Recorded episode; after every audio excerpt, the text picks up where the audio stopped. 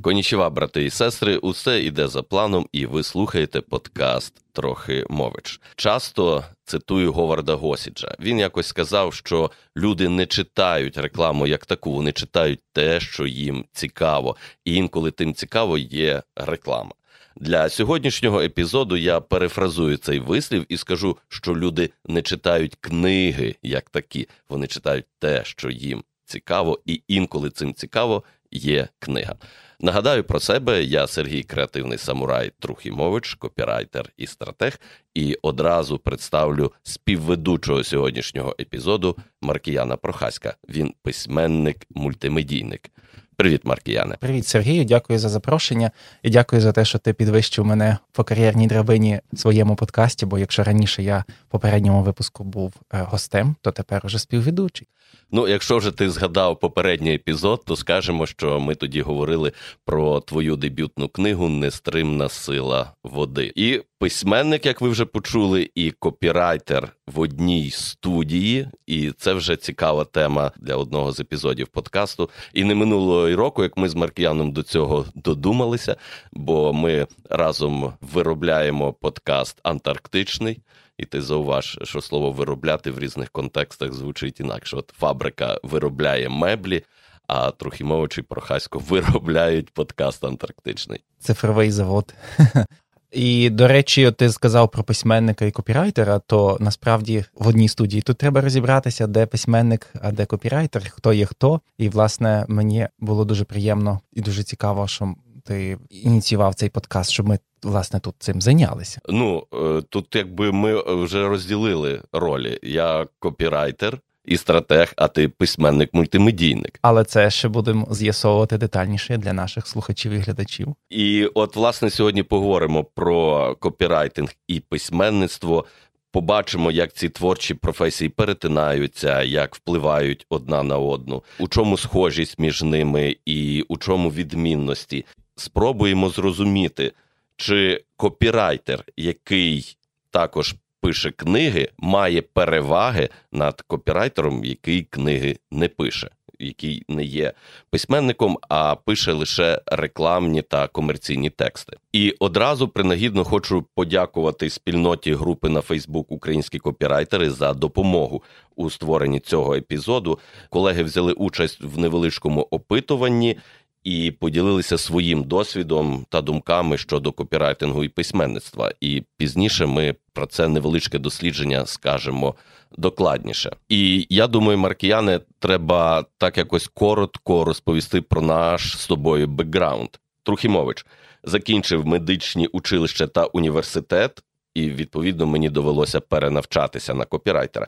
У професії я з 2004 року починав копірайтером для радіореклами на студії Люксен. Під час роботи на радіо Львівська хвиля написав практичний посібник реклама конспекти копірайтера, який вийшов друком у 2009-му. У 2016-му було друге видання цього посібника. А з 2021-го він трансформувався у новий проєкт Вербаріум, це відеопосібник з реклами для початківців. З 2012-го викладаю рекламу в школі журналістики та комунікацій УКУ. Маю досвід написання художньої літератури та віршів. Одну книгу видано друком, п'ятеро в ліфті, не рахуючи музи. Ще зо п'ять проєктів лежить у шухлядах. З копірайтера через менеджера медійних проєктів виріс у стратега. Зараз працюю як стратег і як копірайтер. Маркіяне коротко про себе. Я закінчив бакалаврат з історії і магістратуру журналістики, і, хоча зараз не працюю майже е, по спеціальності, хіба деколи пишу журналістські тексти, але е, обидві ці професії вони мені допомагають і допомагали як в письменництві, так і в копірайтингу, в рекламі, в маркетингу, про що детальніше згодом. Я мрію така в мене ну фантазія, радше а не мрія, е, ще отримати якусь освіту, наприклад, з фізики. Тому що до того, як почав займатися історією, журналістикою, почав вчитися, то найбільше мені подобалися природничі науки. В 2018-му написав свою першу дебютну книжку, про яку ми говорили з тобою Нестримна сила води, але напевно більш така яскрава, скажімо так. Це книжка про Антарктиду. Мрія про Антарктиду, бо вона на основі поїздки на цей континент, і вона довкола неї, чи вона врешті стала одним із таких е, проєктів, і тому мультимедійник, тому що крім книжки, є ще інші оповіді, скажімо так, про Антарктиду в різних форматах і жанрах. Ось. І письменництво це моя така публічна, можливо сказати, професія, е, іпостась. І тому дуже багато людей ем, не знає і, напевно, не асоціює мене з тим, що я можу займатися чимось іншим. Але основну частину, так би мовити, свого хліба за життя я заробив не історією, Е, не письменництвом, а копірайтингом, брендингом, рекламою і маркетингом різні періоди життя е, по різному. Коли мене запитують, хто такий копірайтер, то я кажу, що це письменник, який створює рекламні повідомлення. А отже, він має мати по замовчуванні якийсь хист до писання. От як би ти окреслив, хто такий копірайтер? Я колись е, навіть писав е, текст про те, хто ж такий копірайтер, коли почав свою копірайтерську кар'єру. Я власне намагався для себе розібратися з цим, бо це насправді це як в письменництві, як есеїст, що ніби всі відчувають, що це таке, хто в професії, але такого єдиного означення, визначення немає. Копірайтер створює цілісну річ на основі тексту. Це, е, наприклад, в рекламній агенції це не мусів бути обов'язково текст, який власне продає. Це міг бути сценарій для відеоролика. Тому я кажу, що це цілісна річ, яка продає, але на основі тексту. Тобто, деколи може бути так, що текст ніби не очевидний, бо це ж ніби ти бачиш, слухаєш, чуєш, але все ж таки е, сказано, все одно все крутиться навколо тексту. Навколо ідей. Навколо ідей, і так, це може бути концепція або ідея. І копірайтер, власне, він має створити е, якби сам текст, який меседж там присутній, наприклад, і дати якесь, е, ну як би сказати, якийсь опис для дизайнера, який це буде потім якби втілювати. Зрештою, це може бути навіть просто назва бренду і слоган. Тобто, це всього може бути там 3-4 слова, 10 слів, нехай, але чим менше слів, тим важче. Це може бути створити. А хто ж тоді письменник? Письменник. Ми... От хто може себе вважати письменником? Я вже про це рік тому якось так думав про те, хто ж такий письменник, і е, зайшов досить до таких цікавих е, висновків, і все ніяк не дійдуть руки написати про це невеличкий текстик. Але мені здається, що письменник це знову ж таки для письменника книга це тільки один із атрибутів професії. І письменництво теж трохи розмита така сфера. Тому що може бути, по-перше, письменник е, це не той, хто пише книжки прозові, а письменником це загальне слово, яке ми чомусь так використовуємо дуже часто для людей, які пишуть книги прозові. Хоча насправді під цим, під словом письменник, як людина, яка пише, можуть бути багато різних категорій: прозаїк, людина, яка пише прозу, есеїст, людина, яка пише есеї. При тому, що есеїст може не мати навіть ніколи своєї книжки. Він мати може тільки якісь есеї в журналі раніше, а тепер колонки на якомусь блозі. Але хто ж тоді такий блогер? Хто такий есеїст? Тобто блогер може скоріше мати на якомусь раніше живому журналі, а тепер у Фейсбуці або на своєму сайті. А колумніст це наче хтось такий серйозніший, хто за це має там якісь гроші. Хоча блогери тепер можуть мати набагато більше грошей, ніж власне колумністи, есеїсти і журналісти. Тобто, це вже досить таке розмите поняття. Все ж таки об'єднує те, що рано чи пізно людина має хоча б якусь одну книжку. Мене почали називати письменником ще до того, як я написав першу книжку, і я завжди від цього відсахувався. Хоч мені було приємно, бо я хотів бути письменником, стати письменником, але я собі думав, що несерйозно називати себе письменником, якщо ти не маєш хоча б одної книжки. Можливо, якби мені було 40 років, і я б не мав жодної книги, але став би відомим колумністом і есеїстом, я би міг назвати себе, сам себе назвати письменником. Знову ж таки, тоді тут вже питання якоїсь такої відваги, коли ти готовий себе назвати письменником, коли тебе називають письменником. І е, власне тексти це один з атрибутів, але є такі, наприклад, наскільки ти відомий як автор. Тобто ти можеш е, бути відомий по колонках. Власне, як Оксану Забушко, я так собі думаю, досить багато хто читає інтерв'ю з нею і есеї, і її тексти, але не обов'язково читають її книжки книжки великі і, наприклад, поезію. Але людина просто коли вона вже відома і коли вона залишила певний слід, то тоді вона вже може вважатися письменником, навіть якщо в неї нема багато кашей. Ну ти говориш про нонфікшн, а відповідно є ж письменником можна стати, написавши якусь е, художню, ну навчальну якусь літературу, чи як? Ні, я думаю, що ні. Що навчальну літературу е, це теж залежить. Якщо це підручник, то це бачиш, от асоціативно це не письменник, це автор Автор, бо автор це ще ширше поняття. Автором може бути дописувач, автором може бути, наприклад, будь-хто в Фейсбук написав, так. то він автор, ну він щось сотворив. Ну щось, але власне від якої межі він починає бути автором, та чи блогером, чи коли це професійний і регулярним? Як на мене, автор це той, хто сам щось придумав щось нове. Ну так, але автором в текстах, от, наприклад, на заході дуже багато хто є автором. Наприклад, викладач, публічний лектор, хто часто виступає на всяких тедексах, і автор, бо він регулярно дописує якісь свої думки, наприклад, у якісь видання. І він вже от автор. Він ще не письменник, але вже автор.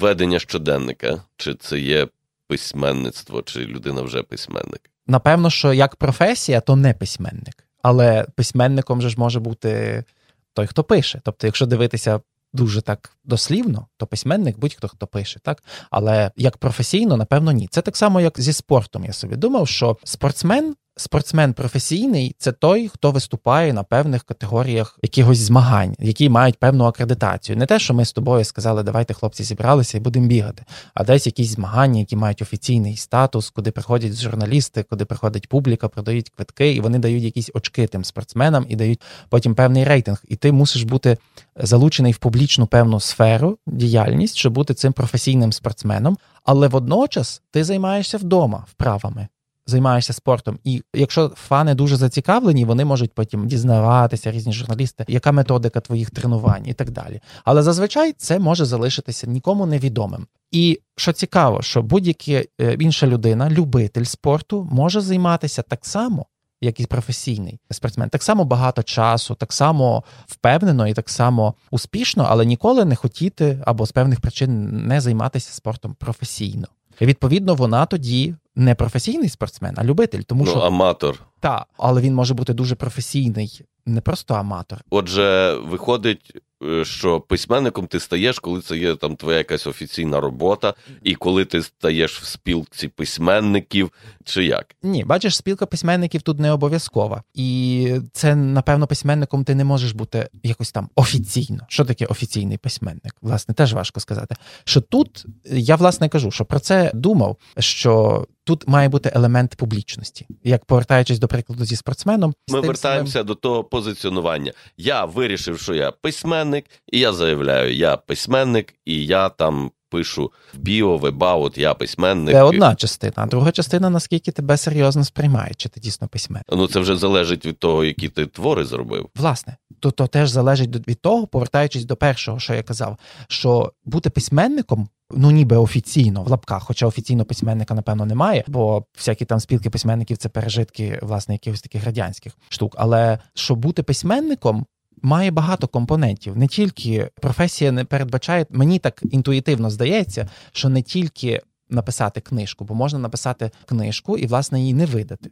Або написати книжку, але її, наприклад, мало хто помітив і несерйозно тебе сприймає. Але якщо я написав книжку навіть в шухляду, я ж можу вважати себе письменником. Але про це ніхто не знає. Тобто, ти письменник неофіційно, та ти письменник, ну ти чи абстрактний ти, будь-хто хто так написав. Я власне кажу, що я відчував себе письменником, ще коли в мене книжки не було, але не е, розумів, що не пасує мені навіть себе так називати, поки не вийде певна книжка. Тому що, оскільки письменництво, як і спорт чи музика, ти можеш чудесно грати на якомусь інструменті, але якщо ти граєш тільки для себе, чи співаєш, і про це ніхто не знає, чи можна вважати, що це професія музикант?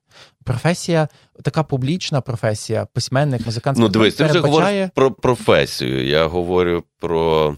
Але тут межа тонка. Ні, ні, ми говоримо про ну, про талант. Розумієш, є талант. Так. Я пишу, я співаю, я граю на гітарі.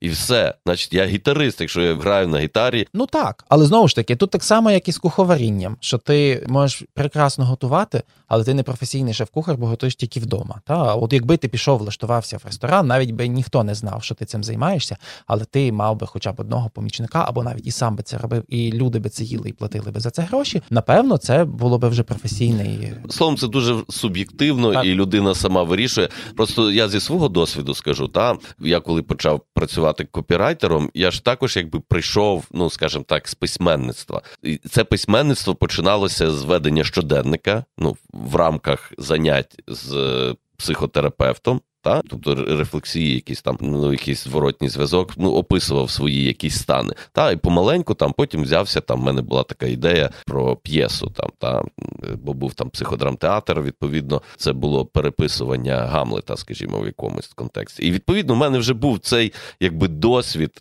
написання цієї п'єси. Я себе вважав ну, письменником якимсь. І коли я прийшов, там шукав роботу і прийшов на студію. Начитати демо якесь голосом, щоб рекламу начитувати. Не спитали, а ти креативом займаєшся? Я питаю, що це таке? А він каже: ну, сценарій для радіореклами писати. Я подумав, пишу велику п'єсу, то маленьку точно напишу. От І відповідно, і отак почався мій копірайтинг, по суті. І потім я собі це також хотів розділяти і навіть створив два бренди. Один Сергій Трухімович, це якби для практичного посібника, і був е, Алекс Конічева. Це якби як письменник. Я хотів це якби розвести в різні напрямки. Ну, але в кінці кінців все кінчилося тим, що ну я працюю копірайтером і якби не думаю про те, щоб йти в напрямку ще й письменника. От в чому в нас є і відмінності між тобою. Так. Та? Ти бачиш себе письменником і менше копірайтером, я навпаки. Я власне хотів сказати, ще коли ти говорив про досвіди людей з цієї групи, що вони намагаються це поєднувати. Мені здається, що до якогось моменту пошуку або ресурсів так би мовити, скільки в тебе цих букв залишається. Доти ти можеш це поєднувати і вірити в те, що ти будеш це все життя робити. І, можливо, комусь так і вдається. Але в мене є гіпотеза припущення, що напевно в якийсь момент ти все ж таки обираєш щось, що тобі ближче. А є навпаки. Є люди, які з копірайтингу приходять у письменництво. От вони починали. Оце так само це от досвід цієї групи, українські копірайтери. Та і люди пишуть, що я працювала копірайтером, але потім до мене прийшли замовлення, а книжку ви напишете, і вони. Пробували писати книги, їм це вдавалося, і далі вони вже співпрацювали з видавництвами і видавали відповідно ці книги, проєкти. Причому деякі люди розповідали, що їм легше і чіткіше, коли є ТЗ, коли є гонорар, і це дисциплінує, і відповідно це дає можливість рухатись вперед. Тому тут якби різні це, сторони. Так, Це вже друга частина е, про цю дисципліну. Тут вже можна говорити про те, це стосується і копірайтингу, і книжок. Що як ти пишеш, чи ти собі сидиш там, куриш е, бамбук там і дивишся у вікно, і тобі приходить ідея, бо ж насправді так можна і в копірайтингу працювати, собі думати про якусь ідею і потім щось написати. Чи це вже така методична праця, що ти робиш якесь дослідження, ти ставиш собі сам якісь внутрішні дедлайни і так далі. Тобто, це теж дуже цікавий момент. Насправді, що то, що ти сказав про е, досвід, коли людина навіть книжки пише, власне, з таким, ну таким, що ставить, має ТЗ, гонорар і так далі. Мені здається, що дуже багато успішних письменників теж так працює. І, наприклад, мене свого часу е, дуже вразило екскурсія в музеї е, Труша. Бо, власне, нам розказували, що ну так я зрозумів, що Труш теж так працював. Тобто він був дуже творча, звісно, натура, художник, але він дисциплінував себе, багато працював, мав якісь, то що тепер би сказали, проекти, що він там поїхав кудись там на південь. Ну я забув куди, чи то здається, він в Єгипті був, чи ще десь. Тобто він поїхав, зробив там якісь багато ідей, намалював, намалював, ну, приїхав, і потім це теж міг продовжувати. Мені здається, що це про ріст. Тобто, якщо для когось може бути що він виріс із копірайтингу до письменництва, то для когось може бути навпаки, що він виріс із письменництва в копірайтинг, тому що це вже теж суб'єктивно, що людина бачить для себе своїм власним розвитком, своїм ростом, куди вона доходить. Відповідно, хотілося б, щоб не було того міфу, та що письменництво це якась благородна праця. А оце от галімий копірайтинг, яким люди займаються, це щось таке знецінене. Насправді ні. Мені здається, що справа в тому, що просто е, до нас доходять здебільшого гарні книги, і відповідно вони відомі на весь світ, а ми цікавимося біографіями письменників, і нам вони оповиті все благородністю. Але натомість до нас доходить дуже часто дуже багато поганої реклами. Ну, тобто ми заручники того, що кожен хоче зробити рекламу.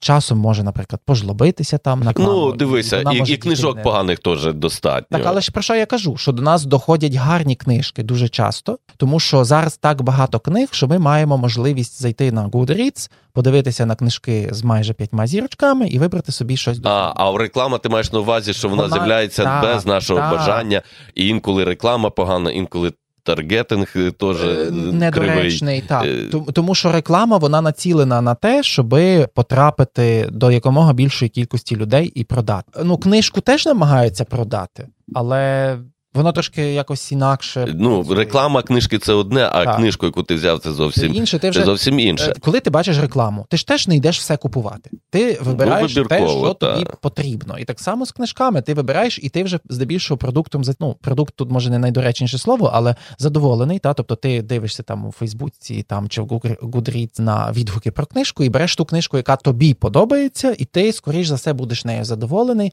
і тому цей текст благородний. А реклама, вона така, що там може бути дуже класна, дуже якісна реклама. І дуже мало людей будуть дивитись рекламу заради реклами, щоб отримати з цього задоволення. Ну, я деколи дивлюся. Мені страшенно, особливо в певний період життя, власне, коли я більше займався саме рекламою. Мені дуже подобалось. Взагалі, це була культура в компанії дивитися новинки реклами. Тобто я навіть колись писав текст про естетику телевізійної реклами і дивився досить багато реклами суто з приємності. І власне, що копірайтинг дає можливість розвинути цю дисципліну.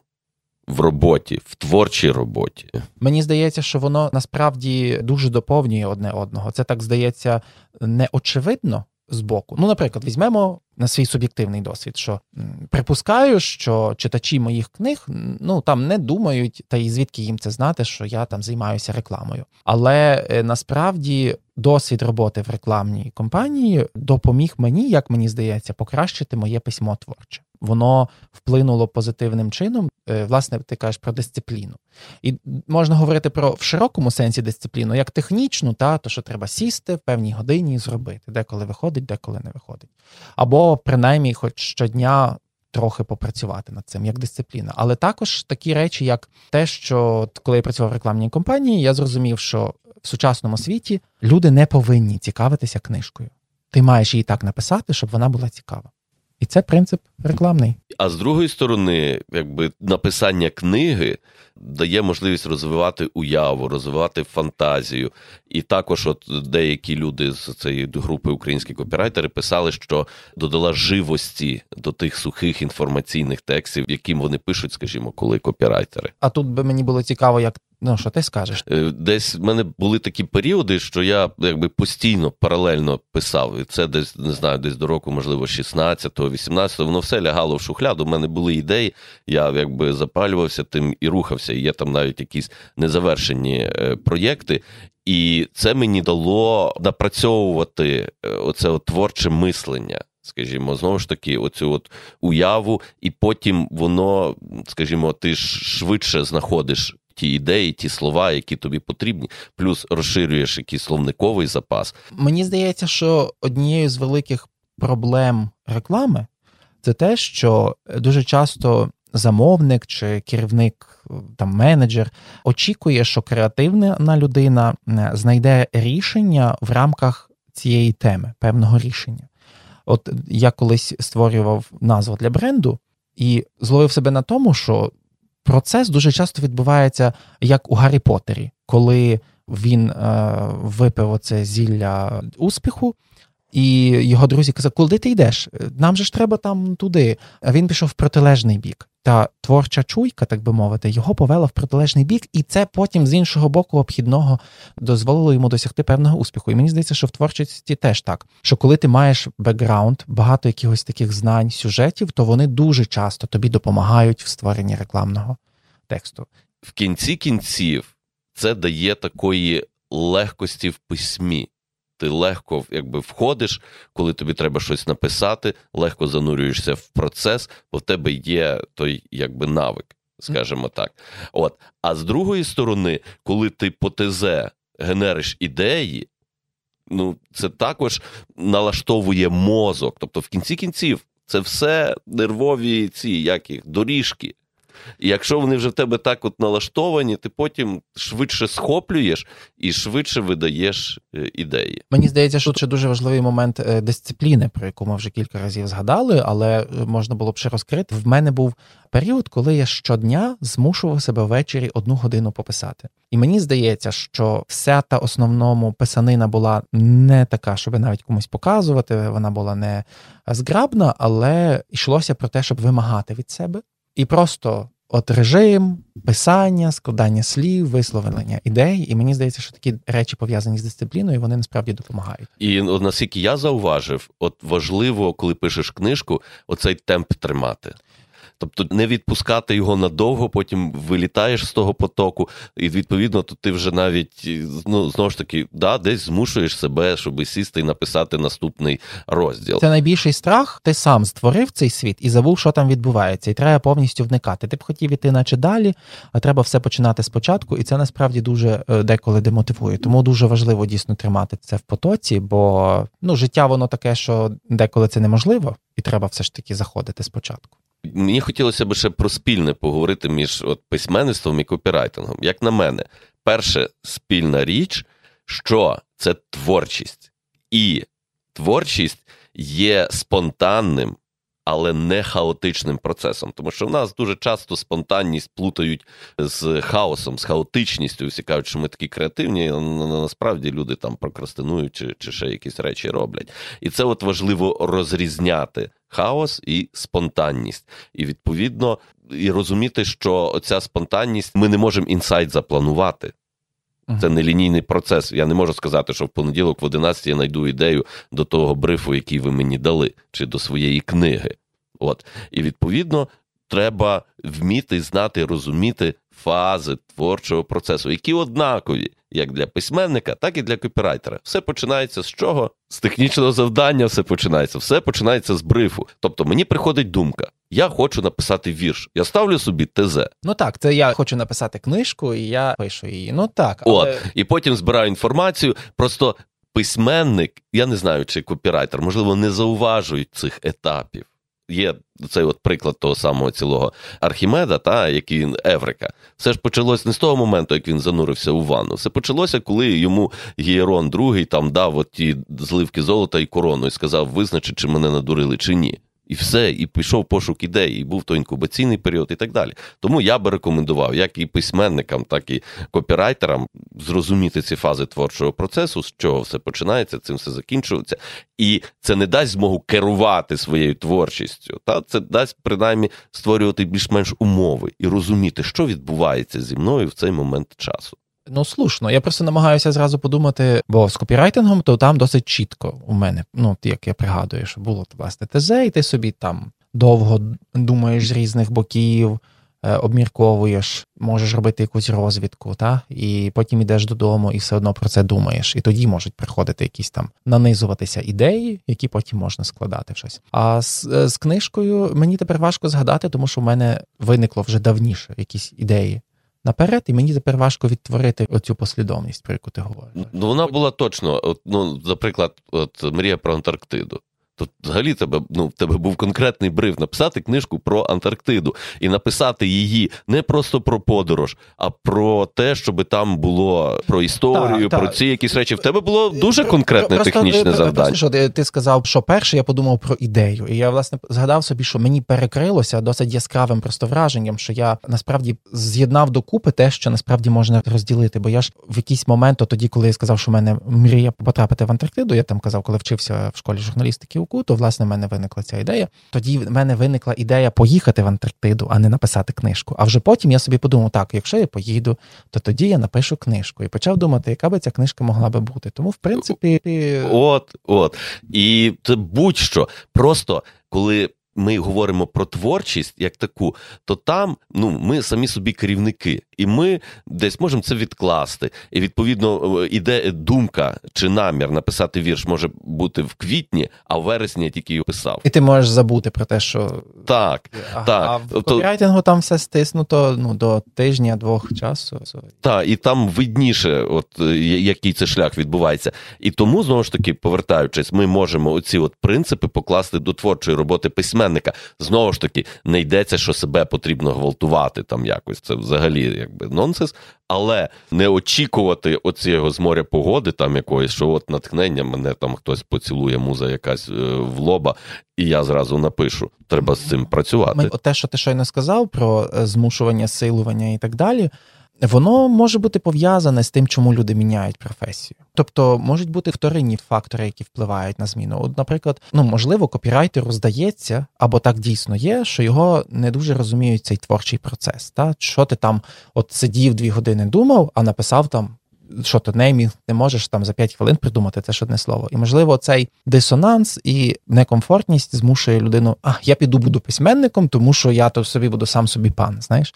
А з іншого боку, може таке бути, що людині вже досить писання. Візьміть, подивіться, будь ласка, я так гарно. Мені важливо писати, мені цікаво писати, але ну не так принципово про що так хочете про це, я й напишу. Ну, піду, мені ж і там за це гроші заплатять, і точно буде замовник, а не треба ходити просити по видавництвах. Тобто, що в такі деколи, можливо, вторинні речі, скажімо, навіть побутові чи психологічні, вони можуть вплинути на людину, щоб вона змінила оцю професію. А по суті, насправді ці дві професії вони дуже близькі. Ще мені здається, об'єднує винагорода.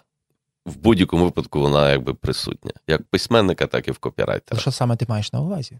Винагорода. Так, ну вона є. Вона може бути матеріальна, може бути нематеріальна. Задоволення я отримую від написання текстів. Ну так, просто тут можна, наприклад, е, завжди, звісно, хочеться отримати хороший гонорар, як копірайтеру, так і письменнику. І це нормально. Отримати добру винагороду, щоб тебе цінували, щоб тебе розуміли. Бо це, от що ти кажеш, що думають, що це така якби легка робота, що там сів написав, що тут такого. От люди не бачать цих процесів. Я останнім часом, останні роки, власне, дійшов до висновку, що всі професії складні. Якщо серйозно ними займатися, то так може здаватися, що одна професія легка, одна простіша, але насправді, якщо бути професіоналом у своїй сфері, то будь-яка професія складна. От нещодавно ти мені нагадав, от я е, ремонт закінчив вдома, і майстер, який робив, ну він каже: Я працюю сам.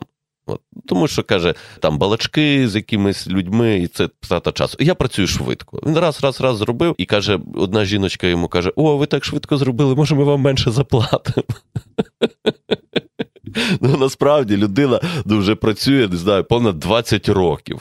Вона виробила ці всі якби алгоритми, оці всі схеми, свій робочий процес встав і зробив. Взагалі дуже дивно. А може, ви заплатите більше за те, що людина зробила швидше зробила. і ну без втрати якості на відповідному рівні, тому що насправді вона якби ну заощадила частину її життя.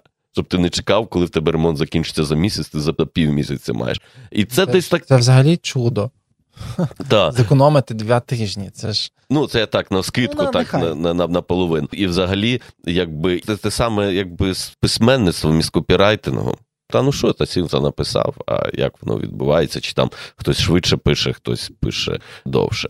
Відмінності письменництво чи творчість як така, та це мої особисті враження про довколишній світ. Я подивився на сонце, сонце встало, мене щось торкнуло, я написав вірш. Дивіться, яке сонце, та-та-та-та-та-та. А в рекламі це враження якоїсь певної групи людей про довколишній світ, обмежений об'єктом реклами. Тобто це не мої враження, це враження тих людей. І відповідно я мушу дивитися очима цільової аудиторії на автомобіль, який я зараз їм продаю.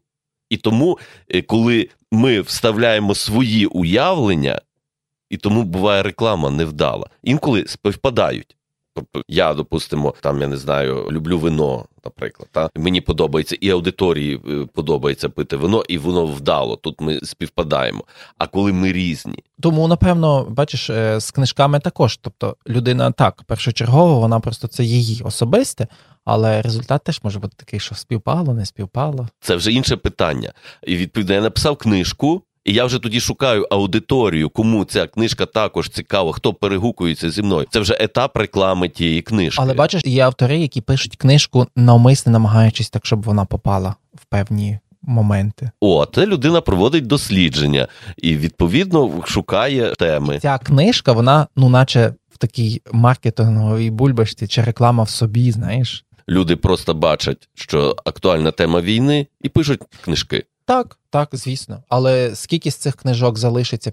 Е, це вже інше питання. Це вже інше питання. Але люди пробують, скажімо, враховувати якісь тренди, якісь гарячі теми і рухаються в цьому напрямку. Так. Але я повернуся до цього от брифу, е, до погляду очима цільової аудиторії. І відповідно В тому інколи виникають це знову ж таки. Е, я е, опираюся на те мікродослідження, яке було українські копірайтери. Це один з коментарів е, дописувачки. Що коли люди приходять творити в рекламу, то їм не вдається це зробити. Тому що там не треба творити, там потрібно рухатися по брифу, і вони не розуміють, ой, а чому це так, ой, а чому такі умови, такий фрейм і так далі. І це відповідно, оця от захопленість творчістю, письменництвом може інколи заважати в копірайтингу в рекламі. Це от в одній книзі було: підеш до нас креатором працювати. Він каже, що творцем. Творці нам тут нафіг не потрібні креатором працювати, креатором. Там потрібна творчість, але то треба вміти ту творчість сфокусувати в певне русло. І інколи, коли в людей вимагають цього фокусу, то людям здається, що їх не розуміють, їх змушують щось робити, обмежують. І тому от були такі ситуації, коли боялися дати фідбек адекватний, бо людина образиться.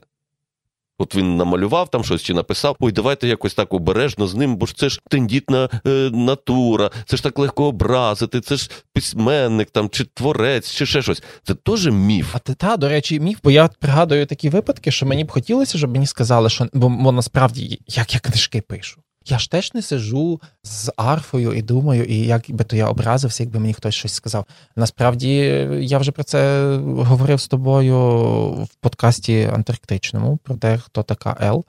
То ну насправді просто багато письменників е, мають людину. Тепер це вже є новий термін, запозичений із англійської бета-рідер, та ну принаймні один, який е, прочитає текст до того, як це стає книжкою, і дуже важливо знати зовнішню думку, не свою. Бо воно може бути дійсно поганим, але ти можеш це не зразу побачити. Так, бо ти в своїй бульбашці, і це цінна. Ти оця... щось хочеш сказати, і ти ніби сказав, але інша людина каже, що, наприклад, це зовсім не так виглядає. А що ти хотів? Оце не зрозуміло. Ти тоді все тобі укладається, і ти починаєш це все переробляти, і воно стає добрим. І ну, напевно, є автори, які зразу пишуть все так ідеально, і, і деколи, напевно, будь-який автор може вдати. Ну, розумієш, Але загалом це, це дуже важливий момент. Та що насправді оце ТЗ, та ти не завжди можеш сам собі дати так те ТЗ. Або навіть ти можеш собі це ТЗ дати виконати, але все одно потрібен фідбек, щоб покращити це. Тому що, наприклад, в копірайтингу дуже часто так є, що ти зробив щось, а тобі можуть сказати добре, а можуть сказати погано, і ти переробляєш. І це оцей рефлексія, чому погано вона допомагає зробити краще. І тому, от е, коли, допустимо, я працюю з копірайтером, я завжди стараюсь пояснити, чому не так, що зробити, і інколи сам написати, як воно має виглядати, ну щоб задати русло пояснюючи, що в них має вийти не так, як в мене, бо вони не я, там та свій стиль, але в цьому напрямку. І відповідно про опитування, яке ми згадували, давай на сам кінець. Питання було: хто з людей займається чисто рекламою і комерційними текстами, а хто поєднує, а хто тільки письменництвом. Отже, пишуть рекламу і художні твори 31% пише тільки рекламу чи інші комерційні тексти і жодного письменництва 36%. Маю досвід написання в стіл, давно не пишу 21%. Зараз працюю комерційними текстами, але хочу повернутися чи почати письменництво 9%. Працювала копірайтером, але полишила на користь письменництва 3%. Отже, пише рекламу і художні твори 31%, третина. А 66% це якщо 36, 21 і 9 додати, то пишуть тільки рекламу без письменництва. Про вибірку е, у групі 3200 людей, 91 відповідь це 2,8%. Конверсія непогана, але я не знаю, чи це можна якби поширювати на на, на інших копірайтерів. Ну дуже цікаво. Тобто, навіть таке маленьке опитування, ну там соціолог міг би сказати, що воно не є репрезентативним, що це взагалі в межах мало не похибки якоїсь, та тому що ну, якщо це два там за відсотки, то похибка може бути 2%. Але навіть така ніби вибірка близько 100 людей показує, що е, немає цієї е, стіни між копірайтерами і письменниками, що це. Ну, про що наша розмова? Про те, що це більш подібно, ніж може здатися на перший погляд, що є багато, хоч є якісь відмінності, але вони дуже часто пов'язані з особливостями процесу, роботи, атмосфери на в офісі і так далі. Але саме ну, причина, чого ти це робиш, і мотивація, якась, я не знаю, якийсь пошук, шлях і бажання якось реалізувати щось, вони дуже пов'язані, і, власне, я так розумію, 60 чимось відсотків. Тільки рекламу і комерційні тексти. Але але хотіли би, але там з них частина та, хотіла та, би зайнятися. Але маю досвід, давно не пишу, От. зараз працюю, але хочу повернутися. Тобто, тобто з цими так, відсотками там ми там близько 40, 40 Ну, від... прав такий чисто на цей момент пишу рекламу і художні твори. Про себе я би зараз цього не сказав. Тому що останній мій називаємо це художній твір написаний. Це був там, я не знаю, може в році 20-му, десь в мене був такий період. Ну, бачиш, я би теж про себе зараз не сказав, що я копірайтер, тому що я останнім ну от я про це про це й кажу. От от оце хоч у мене був більше маркетинг, а не а не копірайтинг. І ну там я писав якісь тексти. Ну але коли це вже навіть було там принаймні рік тому. Тому... От ну це показує та наскільки воно є плинним одне між одним, і ті рамки, які ми ставимо, це тільки наші рамки.